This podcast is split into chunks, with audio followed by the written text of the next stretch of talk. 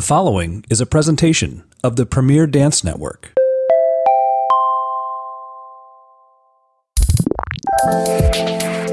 Hello and welcome back. Thanks for coming to chat. I am your host, Barry Kerollis, and you are listening to Pas de Chat Talking Dance on the Premier Dance Network. In this weekly podcast, I candidly offer educational conversations and thoughtful analysis on all things dance. With my vast background as a director, choreographer, dance educator, and dancer, I am happy to share my 14 plus years of experience with you, whether you're a professional dancer or just listening in for an insider's look into our fascinating art form. So put your earbuds in, grab a cup of coffee, sit back, and let's talk dance. Happy Friday! it's been a fun week as I feel that I'm finally getting back into the swing of the season. I've taught a few classes at Steps on Broadway and at Koresh Dance Company School, um, and I'll be teaching a few more classes. I'll be at Steps on Saturday t- teaching an advanced contemporary class, and on Monday teaching an advanced beginner uh, contemporary, so yeah, advanced beginner contemporary class. That's that's the, what it is. It's a right above beginner, right below intermediate. uh, so beyond that, I also attended an informational meeting at NYU where those of us who attended got to share information about uh, proposals that we have to potentially get fellowships at their n- new Center for Ballet and the Arts. So hopefully that will go well. I'll be submitting my application next month, so keep your fingers crossed for me. Other than that, I'm finally integrated into a new position of mine as the sole instructor in the contemporary division at Greenwich Ballet Academy in Port Chester, New York. I'm excited to finally have the opportunity to work with some really talented students on a regular basis, which is something I haven't had the chance to do since my time directing Alaska Dance Theater. Uh, that's what it's like when you're living a travel freelance lifestyle, constantly working with different groups of people. But I, am really excited to get to, to work with these students on a regular basis and to see how they, they develop over time. Since I've been in teaching mode a bit these past few weeks, I figured I would discuss a topic that comes up for me quite often while I'm trying to pass on our amazing craft to the next generation of dancers, or even to those I've worked with who are already in the throes of a professional career. I don't know if throws has a negative connotation to it, but it's not a negative one. Just they're they're in the middle of their careers. Um, I know that most of my listeners have watched the movie Black Swan with Natalie Portman. Uh, this movie is a wild thrill ride that takes place in the dance world and soars through the psyche of an all too fragile dancer as she transforms her her true self to inhabit the role of Odette Odile in Swan Lake. It's the white swan and the black swan right as this roller coaster of a movie screeches to an abrupt halt, the punchline of the movie pops out. she falls back and she says, I was perfect. a quote that has now become all too easy to throw out there to give any dancer a, good giggle. But the interesting thing about this cinematic quote is that it truly touches upon the way that many dancers approach their training in the most raw and exposing way. Most dancers enter the studio every day ready to perfect their technique and work towards achieving that impossible ideal of perfection. Many of us have worked through exhaustion, pain, and even tears towards this frustratingly unachievable goal. you can't it's it's just it's one of those things you you feel that you get close and then you realize that there's so much more work that can be done. But in the end, we return day after day trying to do the perfect tendu, have the perfect extension, uh, perform the perfect pirouette. This concept of perfecting and improving is instilled in young hopefuls from the beginning of their foundational training. If trained properly, a student starts facing the bar while tediously repeating the most basic of exercises over and over and over again, too many times to even count no wonder as these kids progress, they become so intensely focused on trying to be perfect. uh, and they sometimes forget that being imperfect is what actually distinguishes each dancer from one another. It's interesting. You have to actually work to be perfect to figure out that you need to be kind of imperfect too. All right, I don't know if everybody is following me at this point yet, but just stay with me and let me explain. And I think by the end of this chat, you'll agree with me. Let me give a non dance example to illustrate my point. So, there's this thing in music called a MIDI file. It's M I D I. Um, and these are the files that are created when a composer uh, composes a piece of music on their computer with some type of uh, compositional software. Uh, the software gives these artists a platform with every instrument available and is able to imitate the vibration or sound that a particular instrument makes. By mimicking these instruments, a composer can create an entire work without ever having to hire a violinist, a flautist, a percussionist, or anybody anybody else that uh, comes from any of the other sections of an orchestra. but when their masterpiece, or hopefully something close to a masterpiece, is complete, they can sit back and enjoy their piece uh, played perfectly without error in sound or timing by a, a, perfect orchestra that is no more expensive than the software that they purchased. So, with the ability to create work like this, why would a composer ever hire an orchestra to play this piece of music? The answer lies within the music. Have you ever heard a MIDI file? Uh, you can hear them in video games, uh, in the background of a lot of YouTube videos, uh, or if you've ever sang your favorite song at karaoke, usually the background music is a MIDI file because they'd have to pay for the rights for the actual music. But uh, this perfect file of a composition is completely bland, it's unemotional, and it lacks the excitement of live music. To listen to a MIDI file is to speak every sentence with the same emotion. Now, when a musician plays a live piece of music, or when they play it live, they can be influenced by their training, the conductor in front of them, their response to others playing around them, and even just by the mood that they're in in that very moment. Maybe they had a sad day, so they're feeling a little melancholic and want to play a little slower or a little more emotionally. Maybe they're uh, in a rush and they want to play it really fast. Uh, but sometimes these these uh, players they, they play perfectly and sometimes they make minor mistakes that cause them to have to speed up or slow down or articulate in a different way or other different things happen. While the music may be imperfect with their quality foundation of training that's important there. But with with that quality training as their foundation and the ability to make personal decisions based off of their imperfections, the music comes alive in a way that no perfect electronic recording could ever imitate. Now, let's bring this chat back to dance.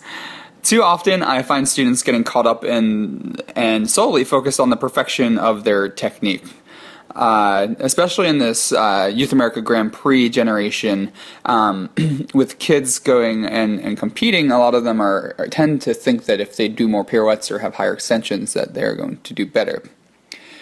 As an educator, I look at them perform a variation with glazed eyes and care, and they, they seem to only care about how high their legs go and how many turns that they can crank out. Usually, in these moments, I stop and remind the students that while their technique is valid and important, that they seem to have forgotten that we exist in an art form, not a sport.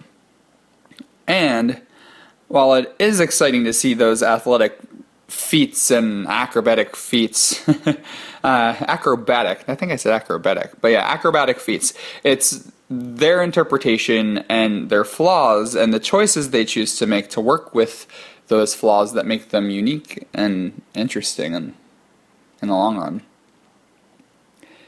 The best way that I can explain this is by talking about your favorite full length story ballets. Pick one Swan Lake, Giselle, Romeo and Juliet, Don Q, Manon, A Midsummer's Night Dream, or whatever else you're, you're drawn to. Every season, companies across the world continue to crank out these classics. Every season. There is no end to the number of times these ballets have been and will be performed. But why? Why don't people get sick of watching them and stop buying tickets to see them? If these ballets were executed perfectly every single time that they were performed, I'm sure people would be like, uh, well, I've seen it once, I'm going to move on. Because really, essentially, it would be perfect, but they'd be seeing it perfect. The same thing over and over and over again. But there is a reason that these ballet uh, companies bring these these pieces back and that patrons purchase tickets each time these warhorses are, are put into the repertoire. Beyond a bit of nostalgia, people come back for repeated viewings not because of the work, uh, for the most part, but to see each individual inter- interpretation of the people dancing the work. Each interpretation can make the work a completely different ballet.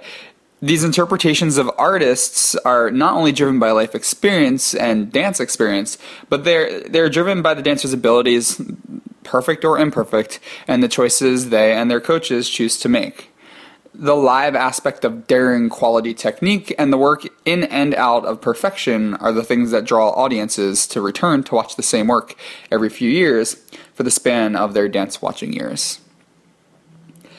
The idea of being okay with being imperfect was difficult for me to grasp personally. While dancing at PNB, I was usually fine by myself, but when it came to partnering, especially when I began working with soloists and principal dancers in the in the company, uh, as my roles increased and I became and they became more difficult in technique and interpretation, I began to feel the pressure of dancing perfectly. I remember one or two partners who insisted that things had to go perfectly from the start, and they would actually become visibly upset with me if I made an error, even though I was trying as hard as I could, or even if it was our very first rehearsal. It took me dancing with a wonderful dancer at Ballet X to finally get that there is nothing wrong with imperfection. Of course, we always try our best to achieve perfection, but uh, the imperfections, they are the ones that make us human. I was performing uh, this amazing Amy Seiwert work. Uh, Amy Seiwert, she is Smuin Ballet's resident choreographer. She has her own company, uh, Imagery, um, and she's really just a great representative of a female choreographer in the United States. I've worked with her uh, when I was in Alaska Dance Theater. Um, and she was just wonderful to work with. Um, but before I actually met her and worked with her, I got to dance one of her pieces called Not a Cry with Ballet X. Uh, and I was I was dancing in this insanely difficult pas de deux with my partner, and we had to perform this intricate partnering sequence where she had to straddle my shoulder. I grabbed her knee and uh, try to visualize this, and I grab her knee and toss her over my head into a catch. This dangerously tricky lift had never gone wrong in rehearsal, but during opening night, we arrived at that moment where I launched my partner into or onto my shoulder, not yet into the air, but onto my shoulder to start the sequence. My partner stepped up to her position per usual, but the second that I went to grab her leg to put her on my shoulder, she stepped away from me, effectively bailing on the sequence. She turned around, she stared me in my eyes like she was having this deeply passionate moment with me that I didn't know was about to come, and then she just jumped at my chest face first it ended up working out fine because I, I just grabbed her and I ended up spinning her around in circles in a bear hug with her legs swinging behind her while we figured out what we were gonna do or how, how to get back onto the into the choreography. I was completely mortified that this didn't go perfectly. Like I, I was I was really freaked out, especially considering this was my first performance with Ballet X. And I think I was more freaked out because I was expecting a brash blaming when the curtain went down, even though there really was nothing that I could do. But to my surprise, after we received our applause, I was completely caught off guard by my, my partner's reaction. I, doing what a male dancer is generally expected to do when a partnering sequence fails, whether it is your fault or not, the man, it's always the man's fault in ballet partnering. Um, so I, I went up to her and I apologized. But my partner turned to me, she gave me a hug, and she said, I love it when things go wrong on stage because there's nothing more exciting and in the moment than naturally figuring out how to get back to the choreography. She said it was exciting. I was baffled. but in the best way. And this was actually perhaps one of the most important lessons of my career. I had never thought that something so imperfect happening on stage could actually feel so uh, liberating and real. And it, it, was really just something that has stuck with me ever since it happened. And I, I, have tried to bring that to my dancing and I've tried to impart that to uh, my students. So, just to sum this up, of course, I'm not saying that perfection and technique shouldn't be a goal of every dancer out there. But a little kindness to oneself and exploration of the positive qualities of being imperfect could be the defining characteristic of any dancer's training as a student or professional. We get so caught up in feeling that if we are perfect, we will be the best dancers out there. But, at least in my opinion, some of the most memorable dancers were fantastic te- te- technicians. Technicians, that's a hard word to say. Uh, apparently, today at least. But really, uh, the most memorable dancers were fantastic technicians, but really only drew attention because they were unafraid to be flawed and imperfect on a regular basis in front of an audience. In other words, they were vulnerable. So, as you move forward in your training, whether you are a young hopeful or a professional going into rehearsals for roles, uh, as you develop, I just offer you the advice of embracing your imperfections and seeing how they make you unique, uh, interesting, and better than a perfect bland robot of a technician, kind of like that MIDI file, that sound file that I was talking about earlier. Alrighty, well, that's all I got for you this week. I hope that you enjoyed this week's episode of Pas de Chat Talking Dance. If there are any topics you'd like to hear me talk about, please feel free to reach out to me via my website contact page at www.barrykerollis.com. Again, that's www.barrykerollis.com. You can also reach out on there if you'd like to become a sponsor for our podcasts, or to book masterclasses in ballet or contemporary technique for choreography or speaking engagements. I hope you enjoyed listening in and talking dance with me. If you enjoyed this chat, please feel free to share, rate, and review our podcast on iTunes. Every bit of extra visibility helps keep these podcasts running. And if this didn't fulfill your dance fix, check out my sister podcasts on the Premier Dance Network. New hosts from your favorite dance companies are being added monthly.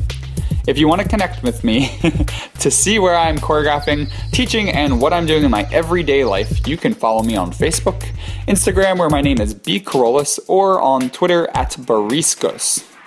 Also, be sure to subscribe to my blog, Life of a Freelance Dancer, where I've been writing about working as a freelance artist for over four years.